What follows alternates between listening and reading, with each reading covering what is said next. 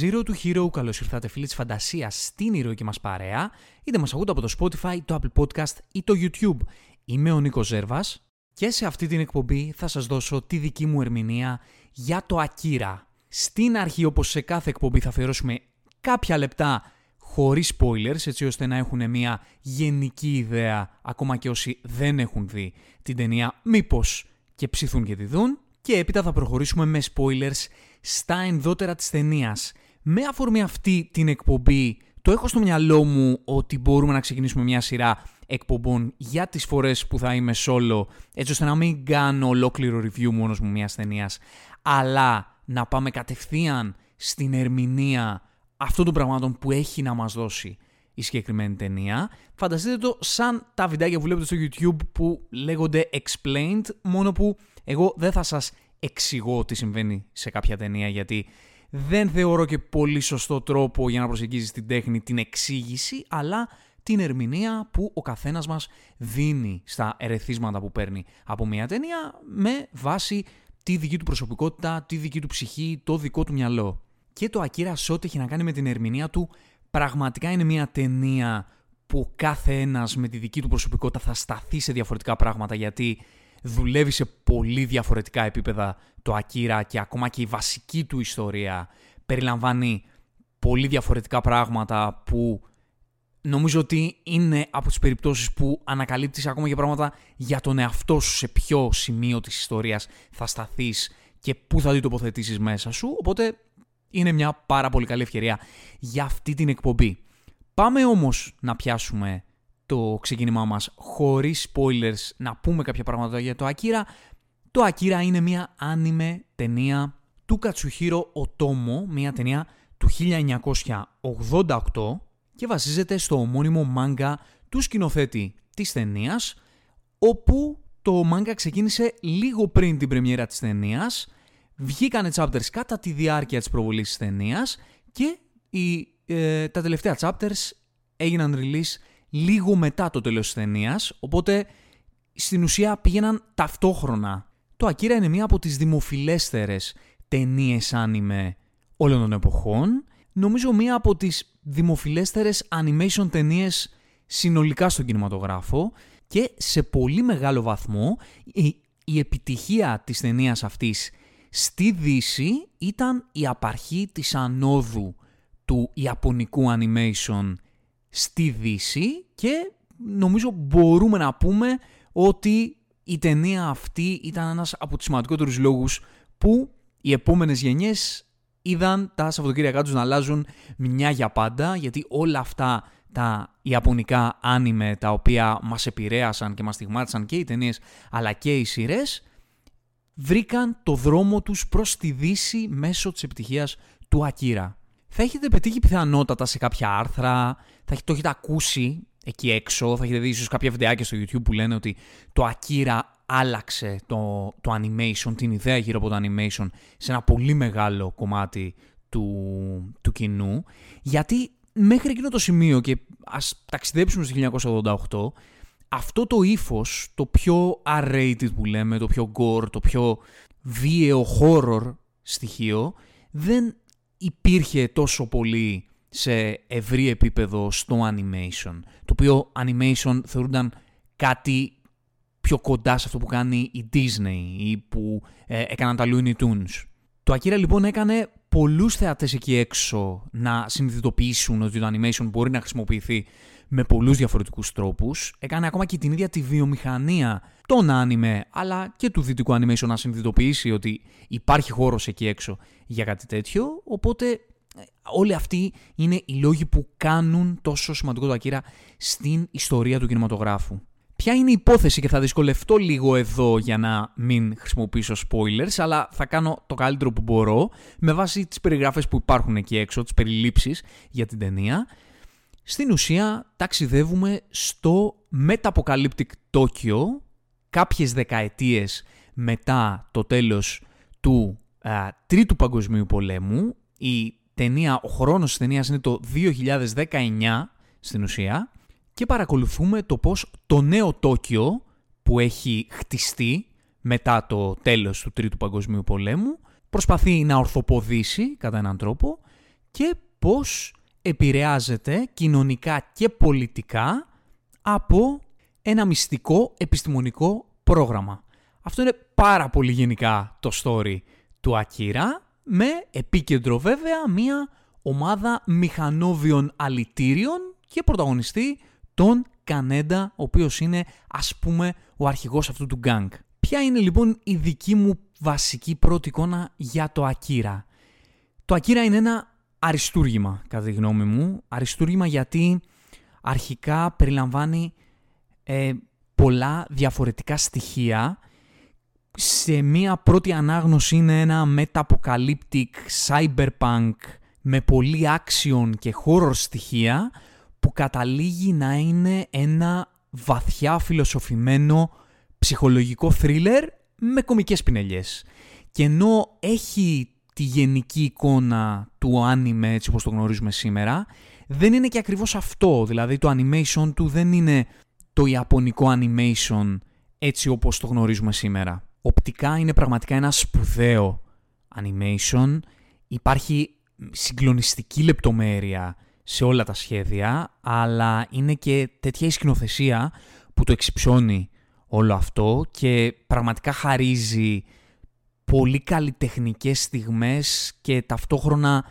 πάρα πολύ καλό action σε πολύ διαφορετικές μορφές και ταυτόχρονα σου ε, παρουσιάζει με πολύ πλούσιο τρόπο το cyberpunk στοιχείο του μεταποκαλυπτικού μέλλοντος και είναι και πάρα πολύ cool και είναι και πάρα πολύ όμορφο στο μάτι και σου δίνει πολλές διαφορετικές παραστάσεις και γενικότερα η θέαση αυτής της ταινίας είναι συναρπαστική με, με ολόκληρη την έννοια μπορεί να το πει κάποιος. Είναι μια ταινία του 1988 και δεν είναι ότι ήταν απλά πολύ μπροστά για την εποχή της, είναι ότι και σήμερα δουλεύει σε τρομερό βαθμό, δηλαδή σε αφήνει με το στόμα ανοιχτό μέχρι και σήμερα, ειδικά αν είχατε την ευκαιρία να το δείτε στη μεγάλη οθόνη που παίζεται αυτή την περίοδο που γράφεται αυτή η εκπομπή, τότε πραγματικά ε, όλο αυτό, όλη η μαγεία της ταινίας σίγουρα θα σας άφησε έκθαμβους. Και πάμε στο σενάριο. Τι γίνεται λοιπόν τώρα εδώ; Η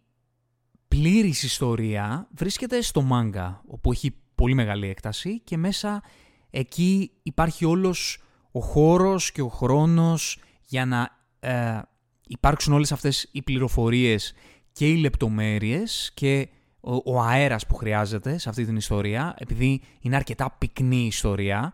και αρκετά σύνθετη, έτσι ώστε να μπορέσει να την απορροφήσει ο θεατής. Να μπορέσει να την καταλάβει αρχικά, αλλά και να την νιώσει. Και γενικότερα για να γνωρίσει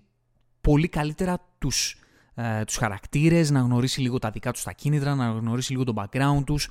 και να νιώσει το μέγεθος των ε, διακυβευμάτων της ιστορίας, αλλά και το αποτέλεσμα των συμβάντων. Η ταινία λοιπόν κάνει μια πολύ πολύ καλή προσπάθεια έτσι ώστε, να, έτσι ώστε όλο αυτό να το συμπτύξει σε δύο ώρες. Και κάνει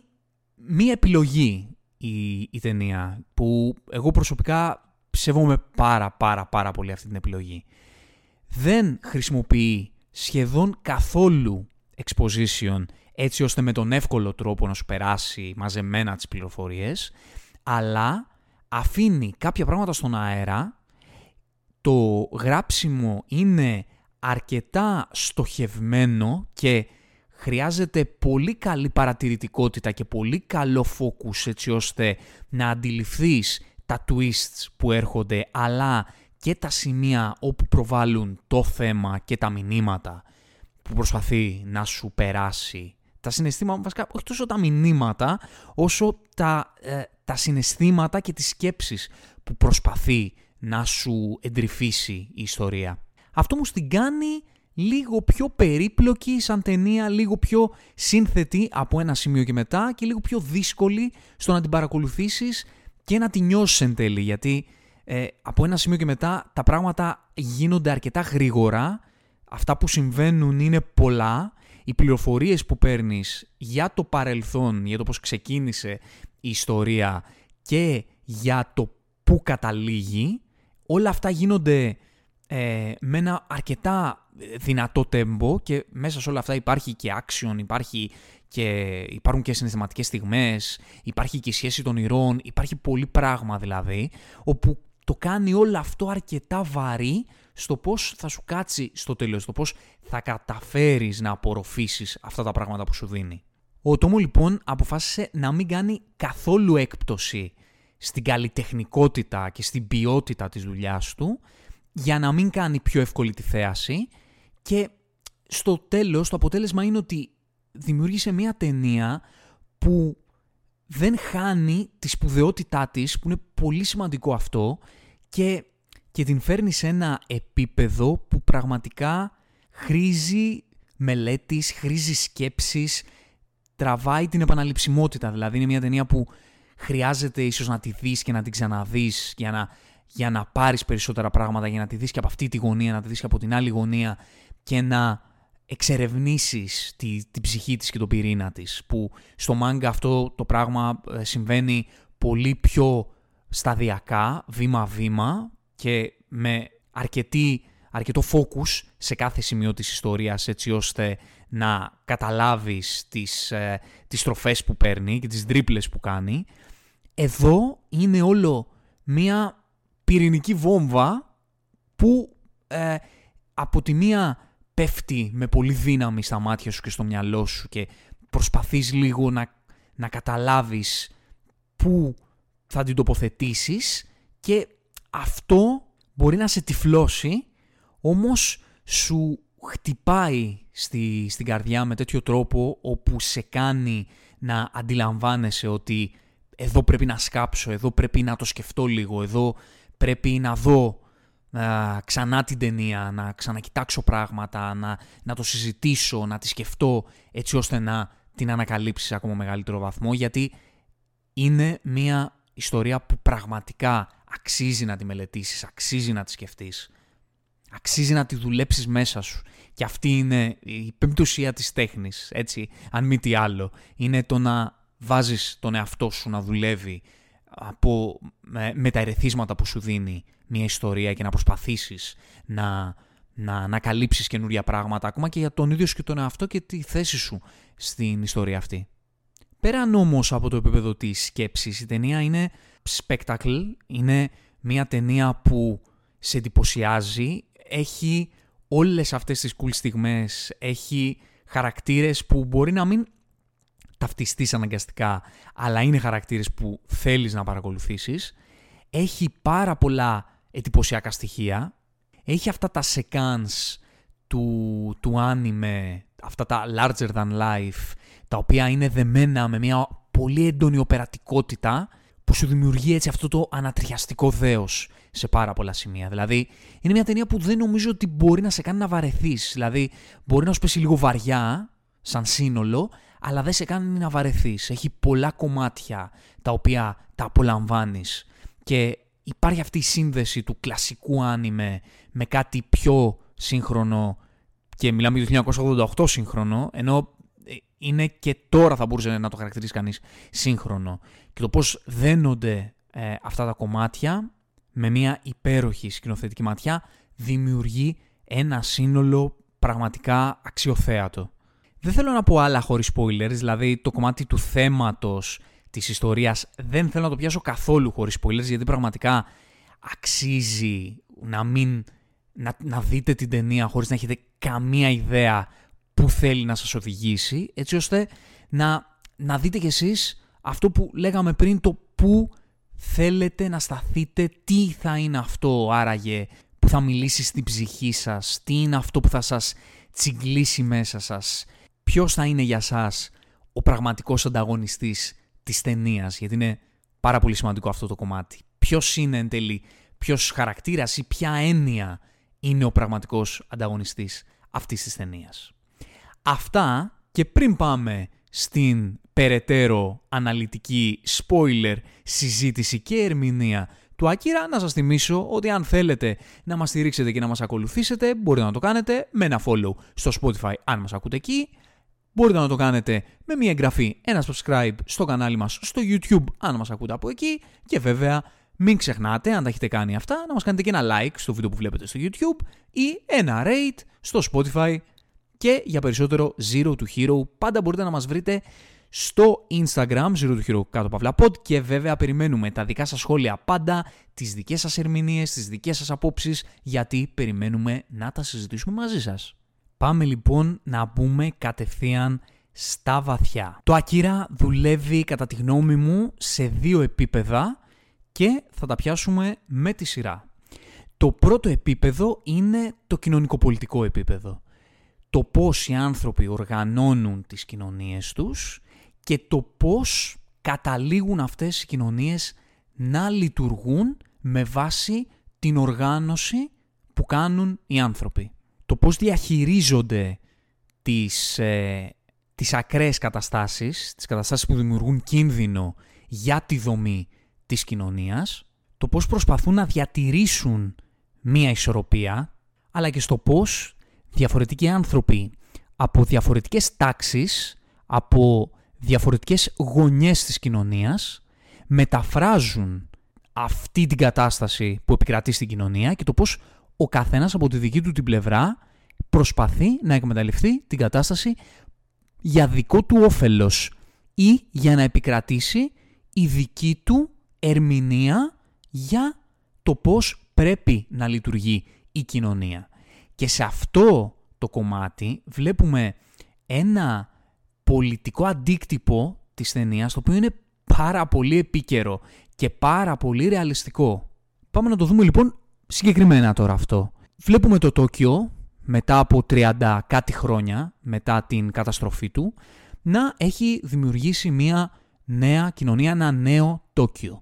Και ξεκινάμε από τους δρόμους. Ξεκινάμε από την νεολαία, η οποία μας παρουσιάζεται ότι σε ένα πολύ μεγάλο βαθμό υπάρχει το περιθώριο και υπάρχει εγκληματικότητα, όπου τα παιδιά όπου μεγάλωσαν πιθανότατα σε οικογένειες οι οποίες δεν μπορούσαν να τους παρέχουν την παιδεία και τα εφόδια ώστε να κάνουν τις ζωές τους, ώστε να χτίσουν τις ζωές τους με τις καλύτερες δυνατές συνθήκες, καταλήγουν στο περιθώριο, καταλήγουν στους δρόμους και καταλήγουν στην εγκληματικότητα. Και από εκεί προέρχονται οι δύο βασικοί μας ήρωες, ο Κανέντα και ο Τέτσουο. Είναι παιδιά του περιθωρίου, παιδιά που δεν έχουν κάποια πολιτική άποψη, δεν έχουν κάποια θέση για το πώς πρέπει να λειτουργεί η κοινωνία, απλά προσπαθούν με τον τρόπο που μπορούν, με τα εφόδια που έχουν πάρει, τα οποία είναι μηδαμινά, να επιβιώσουν σε αυτή την κοινωνία, να ζήσουν με τον δικό τους τρόπο. Και είναι πολύ ενδιαφέρουσα η εξέλιξη και των δύο αυτών χαρακτήρων, γιατί ο, ο τρόπος με τον οποίο κινούνται στην ιστορία και εκεί που καταλήγουν και οι δύο, με πολύ διαφορετικό τρόπο, προέρχεται από το συνέστημα. Από τη μία ο Κάνεντα, ο οποίος είναι ο αρχηγός ας πούμε της συμμορίας που θεωρεί ευθύνη του να τα έχει τα πράγματα υπό έλεγχο, που θεωρεί ευθύνη του να είναι καλά η σύντροφή του, που δεν θέλει το περιορισμό της αστυνομίας, που θέλει να είναι ελεύθερος, που θέλει να ηγείται, γιατί έχει την ικανότητα να ηγείται, γιατί έχει το, το ταλέντο να τα πηγαίνει καλά σε αυτόν τον κόσμο έτσι όπως έχει διαμορφωθεί τώρα, στο επίπεδο των δρόμων βέβαια, που έχει την καλύτερη μηχανή, που έχει το καλύτερο στυλάκι, που ε, έχει τα μέλη της παρέας να είναι γύρω του και από την άλλη είναι ο Τέτσουο, ο οποίος είναι πιο πολύ, ο οποίος είναι πιο αδύναμος, ο οποίος έχει ένα πολύ σκληρό παρελθόν, το οποίο τον έχει φέρει από μικρή ηλικία σε θέση άμυνας, να παλεύει με τους ε, τραμπούκους και να προσπαθεί να επιβιώσει, όμως χωρίς να έχει το ταλέντο και την ηγετική ικανότητα του Κάνεντα και γι' αυτό ναι μεν είναι φίλος του, αλλά τον ζηλεύει, προσπαθεί να του μοιάσει, του παίρνει τη μηχανή στην αρχή, προσπαθεί να την οδηγήσει και καταλήγει συνεχώς να, να πρέπει να ζητήσει τη βοήθεια του Κάνεντα, την οποία πάντα ο Κάνεντα του τη δίνει γιατί θέλει να βοηθά, γιατί ε, θέλει να είναι ο αρχηγός και θέλει να είναι ένας αρχηγός ο οποίος πραγματικά φροντίζει τους συντρόφους του, οπότε με την καλή του την καρδιά πάντα βοηθάει τον Τέτσουο και βλέπουμε ότι αυτή η αδυναμία του Τέτσουο είναι αυτή όπου τον αλλάζει στη συνέχεια. Και από την άλλη ο Κάνεντα, ο οποίος ακριβώς λόγω του ηγετικού του χαρακτήρα είναι αυτός ο οποίος πηγαίνει μπροστά και μπροστά και μπροστά σε αυτή την ιστορία και με το ερέθισμα βέβαια του έρωτα, του πάθους για την Κέι, όπου και αυτή είναι μια δύναμη που τον παρασύρει να συνεχίζει και να προχωρά στην ιστορία. Και αυτό είναι το κλειδί που συνδέει αυτούς τους δύο και πιθανότατα συνδέει και την Κέι ότι οι, τα παιδιά αυτά, οι νέοι άνθρωποι που έχουν μεγαλώσει και στο περιθώριο και δεν έχουν την, ε, την ιδεολογία να παλέψουν για κάτι ανώτερο στην κοινωνία αυτή που ζουν και απλά προσπαθούν να κάνουν ό,τι καλύτερο με αυτά που έχουν και δεν το πολύ σκέφτονται κιόλας. Αυτοί κινητοποιούνται από το συνέστημα. Από την άλλη λοιπόν βλέπουμε ένα πολιτικό πλαίσιο το οποίο διοικεί αυτή την, την πόλη και εν γέννη αυτή την κοινωνία το οποίο είναι όπως θα μπορούσαμε να φανταστούμε ένα πολιτικό πλαίσιο και του δικού μας κόσμου. Άνθρωποι μεγάλης ηλικίας, οι οποίοι είναι συγχυσμένοι, όπου λέει ο καθένας τα δικά του, ε, δεν μας παρουσιάζονται ότι έχουν κάποιο απότερο σκοπό, αλλά φαίνεται ότι ο καθένας έχει τη δικιά του ιδεολογία και τη δικιά του εξήγηση και τις δικές του λύσεις για τα προβλήματα της κοινωνίας. Οπότε μεταξύ τους ε, έρχονται σε διαμάχη, οπότε όλο αυτό το πράγμα καταλήγει στο πουθενά. Τα βάζουν με τον συνταγματάρχη γιατί θεωρούν ότι αυτό το πράγμα που κάνει είναι λάθος. Ταυτόχρονα προσπαθούν να καταπνίξουν τις εξεγέρσεις και ταυτόχρονα προσπαθούν να δουν το κομμάτι αυτό της ε, μυστικής επιστημονικής ομάδας, το που θα το εντάξουν και ποια θέση πρέπει να έχει σε όλα αυτά που συμβαίνουν σε αυτή την κοινωνία, τις αναταραχές και στην προσπάθεια του να προσπαθήσουν να κάνουν ό,τι καλύτερο μπορούν για να κρατήσουν την κοινωνία σε μια ισορροπία. Βλέπουμε γενικότερα ένα πολιτικό πλαίσιο το οποίο είναι γερασμένο, είναι συγχυσμένο και δεν έχει λύσεις για την κοινωνία αυτή. Όχι πολύ μακριά από ότι θα μπορούσαμε να λέγαμε ότι συμβαίνει και στο δικό μας κόσμο, ανεξάρτητος χώρας. Την ίδια στιγμή βλέπουμε έναν στρατιωτικό συνταγματάρχη όπου έχει και αυτός τη δική του ερμηνεία για το πώς πρέπει να πάνε τα πράγματα και βέβαια πάντα οι πιο στρατιωτικές, θα μπορούσε να πει κανείς, ακροδεξιές αντιλήψεις σε μια συγχυσμένη κοινωνία όπου διοικείται από ένα πολιτικό πλαίσιο που δεν έχει λύσεις, τότε βρίσκει ευκαιρία για να βγει μπροστά, για να υποσχεθεί ασφάλεια με, την, ε, με τους στρατιωτικούς του τρόπους, να κερδίσει επιρροή και στο τέλος να καταλάβει με το ζόρι την εξουσία. Και το βλέπουμε εδώ ότι γίνεται ένα πραξικόπημα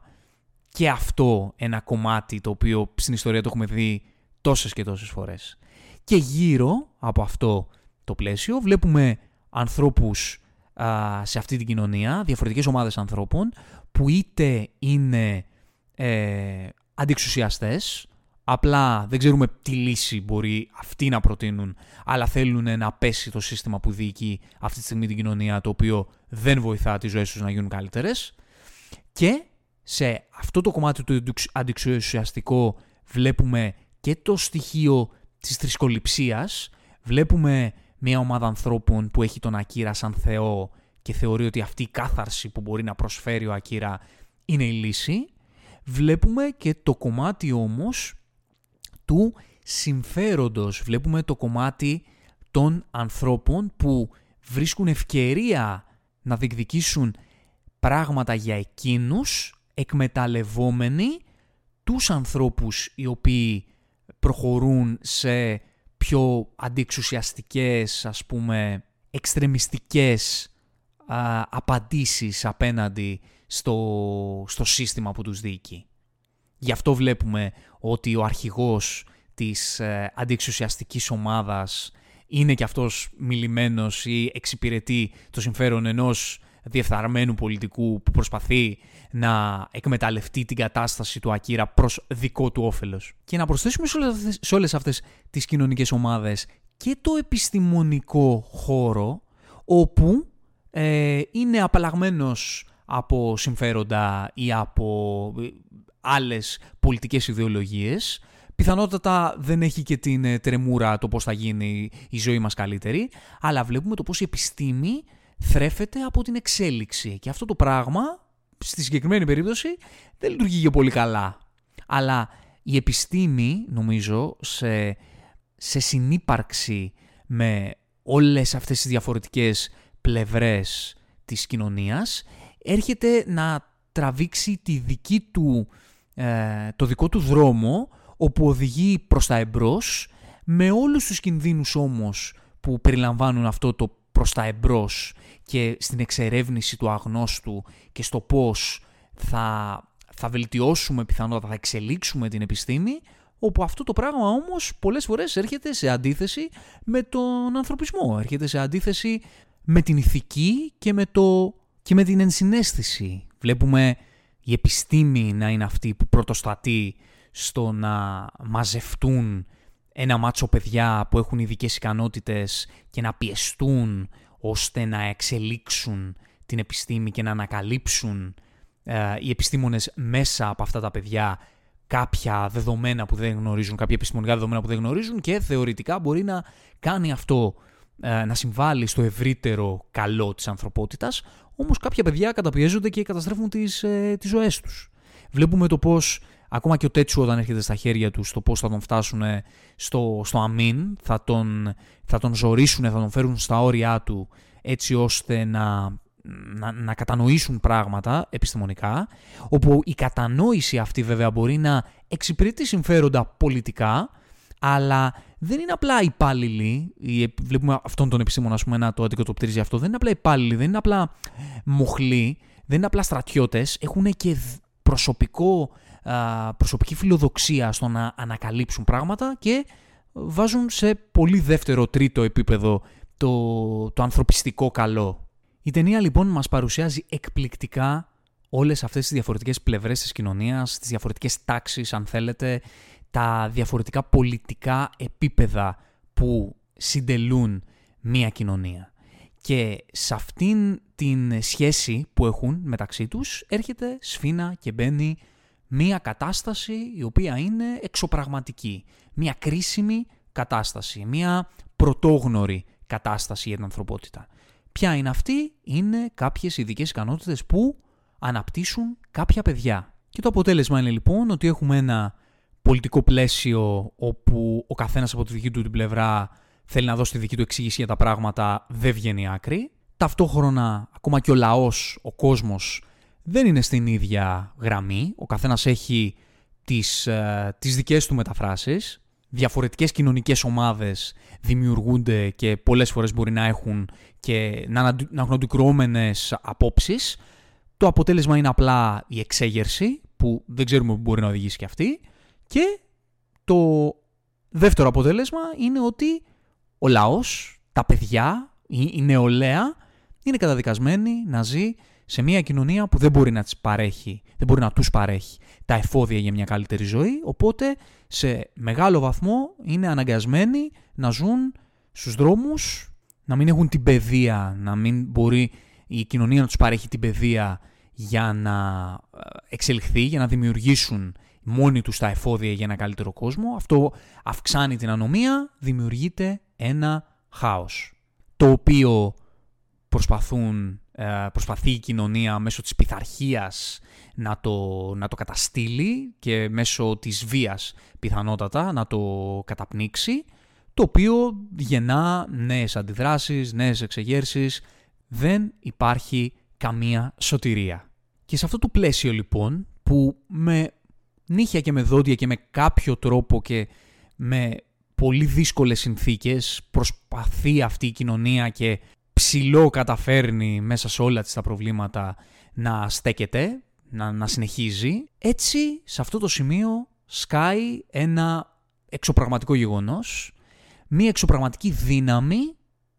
η οποία πηγάζει από τις ειδικές ικανότητες που αναπτύσσουν κάποια παιδιά, η οποία σκάει σε αυτόν τον κόσμο και επηρεάζει τα πάντα. Η ύπαρξη λοιπόν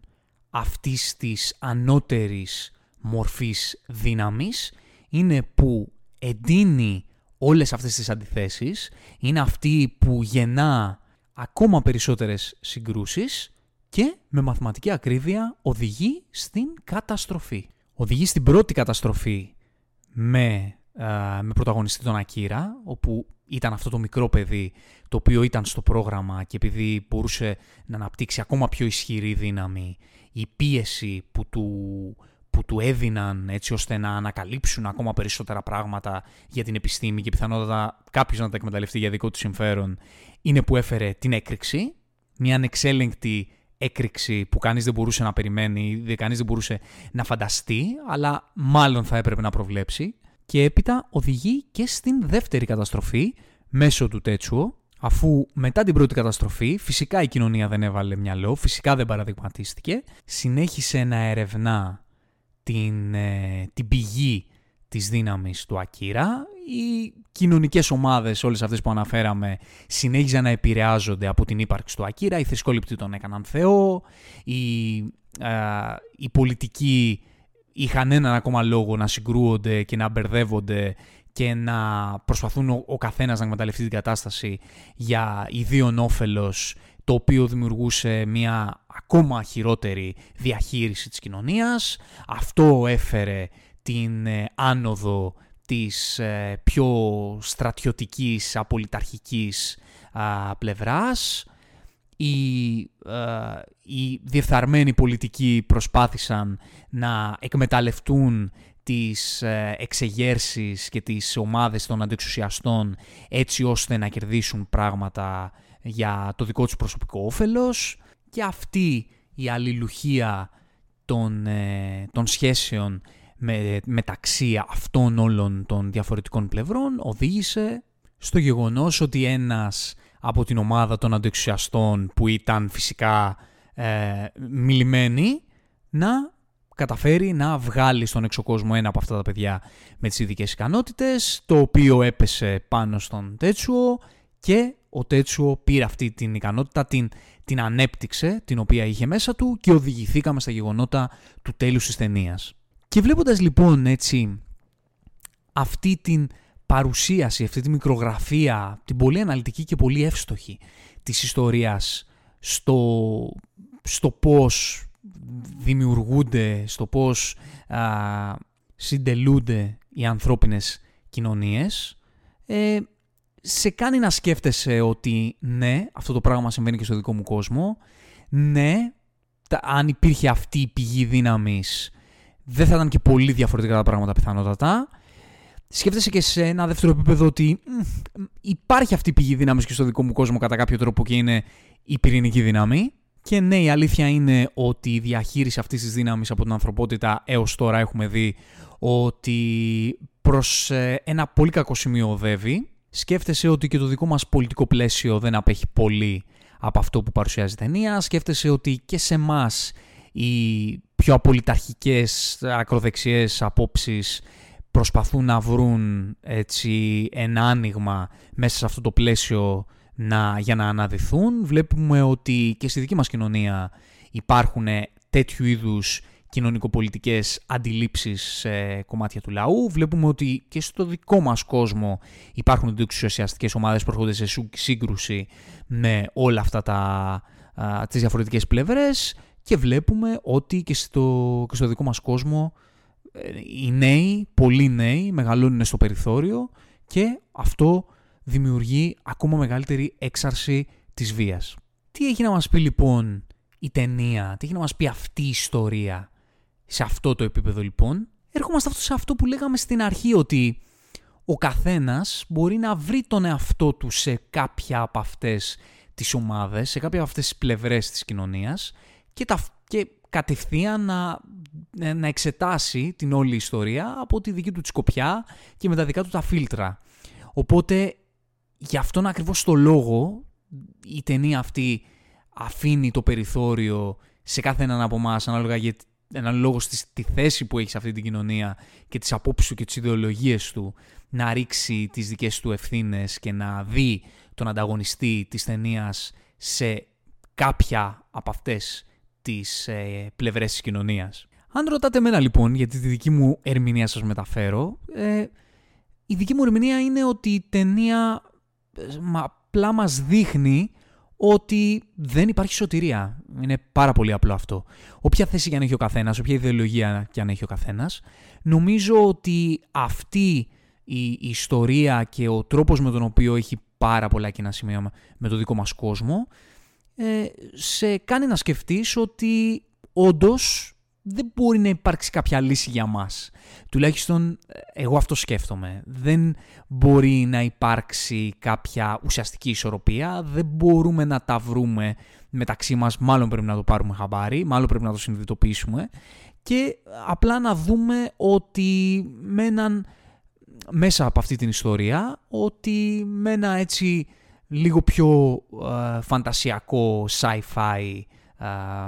περιστατικό, με κάποια δεδομένα έτσι λίγο πιο ε, εξωπραγματικά, ότι η διαχείριση της δύναμης από τον άνθρωπο ποτέ δεν είναι για το γενικό καλό, ποτέ δεν είναι στην ουσία για να βελτιωθεί η ζωή μας, αλλά είναι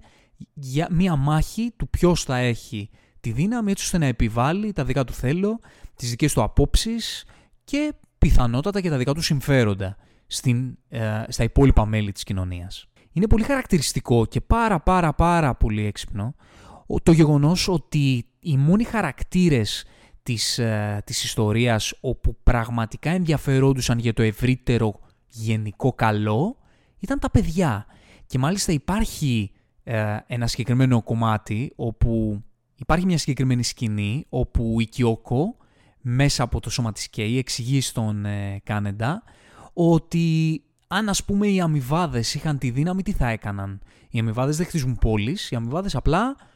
καταναλώνουν την τροφή που βλέπουν δίπλα τους. Άρα όποιος έχει τη δύναμη,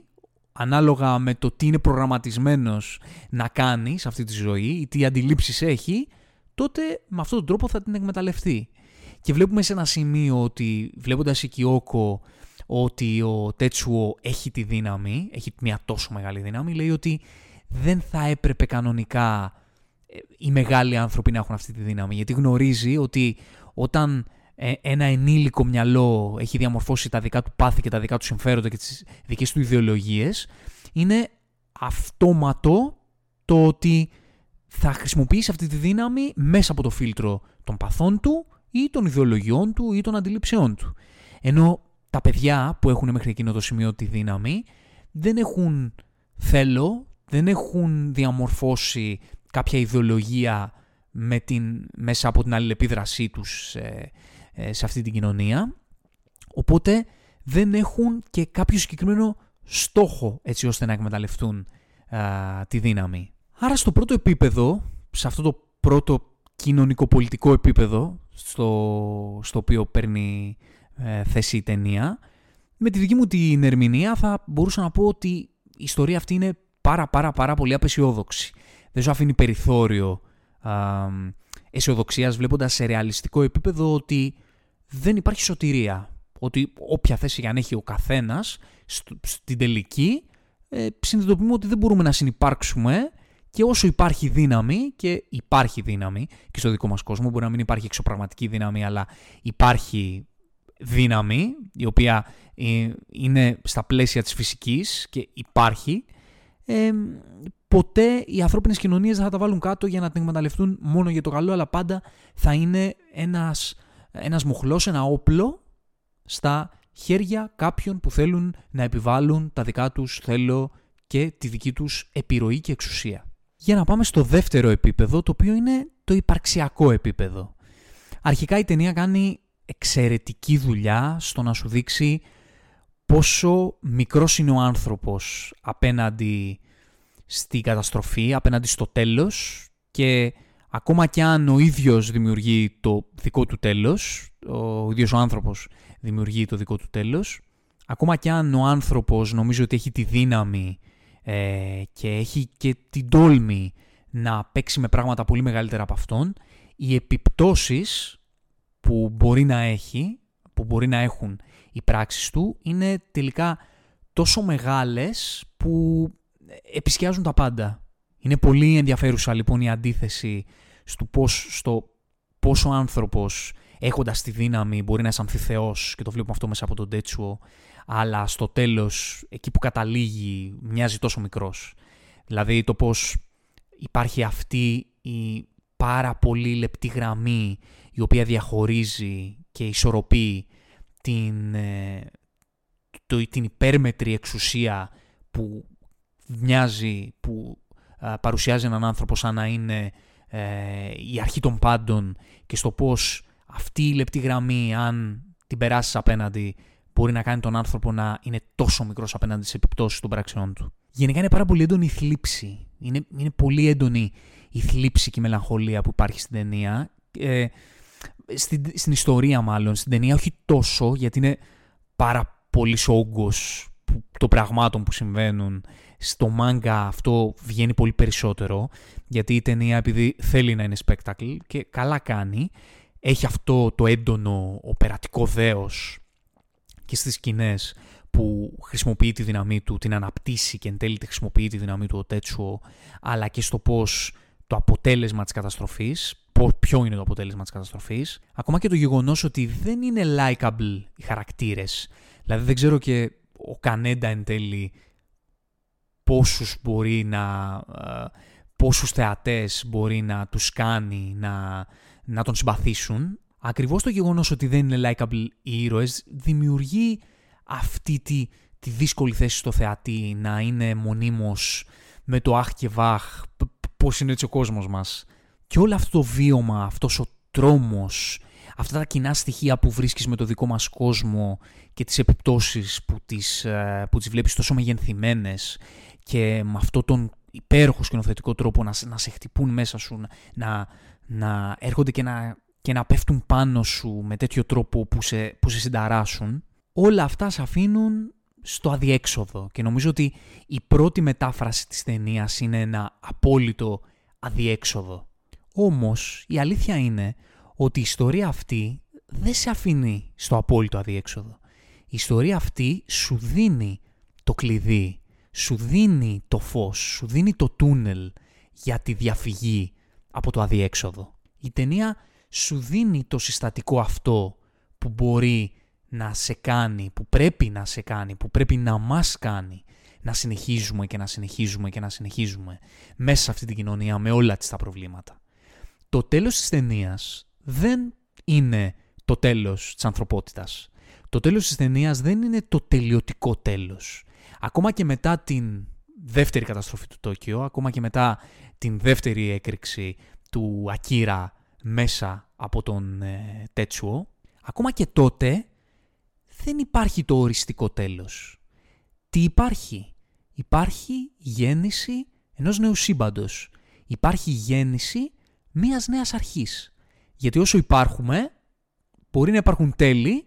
αλλά πάντα υπάρχουν και κάποιες νέες αρχές. Τι συνέβη λοιπόν στο τέλος; Στο τέλος τα τρία παιδιά με τις ε, ειδικές ικανότητες, βλέποντας τον ε, Τέτσουο να έχει χάσει εντελώς τον έλεγχο των δυνάμεών του μέσα από την ένωσή του με τον, με τον Ακύρα, τότε παίρνουν την απόφαση να θυσιαστούν κατά κάποιο τρόπο. Να μπαίνουν μέσα στον πυρήνα της έκρηξης έτσι ώστε να την καταστήλουν κατά κάποιο τρόπο. Να την ε, διαμορφώσουν στο, σε κάτι καινούριο. Αντί για να έρθει ένα τελειωτικό τέλος, να κάνουν αυτό το τέλος, να το μετριάσουν έτσι ώστε να υπάρξει μια νέα αρχή. Τα παιδιά λοιπόν θυσιάζονται, το οποίο θα μπορούσε να το πει και κανείς συμβολικό το πώς τα παιδιά θυσιάζονται έτσι ώστε να υπάρχει μια συνέχεια, όπου ακόμα και όταν θυσιάζονται τα παιδιά λένε μεταξύ τους ότι ναι δεν θα ξαναγυρίσουμε ποτέ στον κόσμο, όμως μπορεί να υπάρχει κάποιο μέλλον για μας. Αφήνουν δηλαδή τον κόσμο αυτόν με μια ελπίδα. Όπου πότε έρχεται η ελπίδα και πώς έρχεται η ελπίδα, έρχεται μέσα από αυτό το νέο σύμπαν που δημιουργείται, το οποίο καταλήγει να είναι μία μπίλια μετά από όλη αυτή τη, την εκοφαντική έκρηξη, αυτή την εκοφαντική λάμψη, ο Κάνεντα καταφέρνει να βγει μέσα από αυτή την έκρηξη αλόβητος, μέσα και από την συνειδητοποίηση ίσως του Τέτσου, όπου μέσα από τις αναμνήσεις του συνειδητοποιεί λίγο το, το τι τον έφερε σε αυτό το σημείο και αυτή η έκρηξη, αυτό το τέλος, αυτή, αυτό το χάος, αυτό το, αυτή η λάμψη, αυτή η καταστροφή που επισκιάζει τα πάντα, καταλήγει να γίνεται μία μπίλια φωτός στα χέρια του Κάνεντα που την κλείνει μέσα στην παλάμη του και στο τέλος εξαφανίζεται. Και τα, τα πρόσωπα τα οποία παραμένουν όρθια και κοιτούν το κατεστραμμένο Τόκιο με μία, με μία αίσθηση συνέχειας είναι ο λαός. Είναι ο, ο Κάνεντα, είναι η Κέι, είναι ο φίλος τους, είναι αυτοί, αυτά τα παιδιά του περιθωρίου τα οποία ζούσαν ε, χωρίς να έχουν θέση σε αυτή την κοινωνία, προσπαθούσαν να κάνουν ό,τι καλύτερο μπορούν σε αυτό το πλαίσιο, όπως οι περισσότεροι από εμάς ίσως, και αυτά τα παιδιά έμειναν με, με αυτή την μικρή κουκίδα φωτός που περικλεί την καινούργια αρχή που έρχεται μετά από κάθε τέλος. Τα παιδιά αυτά λοιπόν έμειναν στο τέλος της ταινίας με την ελπίδα. Αυτή την ελπίδα η οποία είναι το φως στο τούνελ του αδιεξόδου της ανθρώπινης κοινωνίας στην οποία ζούμε. Αυτή η ελπίδα που όπως και η ταινία δεν, ε, δεν έχει ακριβή εξήγηση, δεν μπορεί να σου δώσει ακριβώς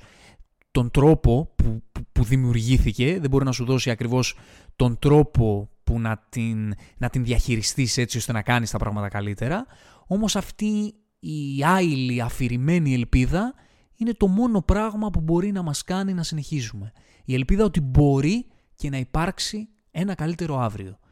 Δεν μπορούμε να κάνουμε οι περισσότεροι από εμάς κάτι για να αλλάξουμε τα πράγματα. Μπορούμε να κοιτάξουμε μπροστά, να κάνουμε ό,τι καλύτερο μπορούμε για να, να βελτιώσουμε το δικό μας μικρό κόσμο, να γίνουμε εμείς όσο το δυνατόν καλύτεροι μπορούμε και να συνεχίσουμε να βαδίζουμε σε αυτή τη ζωή εφόσον υπάρχουμε και εφόσον ζούμε μετά από κάθε τέλος να κοιτάμε μπροστά για μια καινούρια αρχή έχοντας στη χούφτα μας τη μικρή σφαίρα αυτής της αφηρημένης ελπίδας. Τα λέμε στο επόμενο ηρωικό ταξίδι From Zero to Hero Just Like That.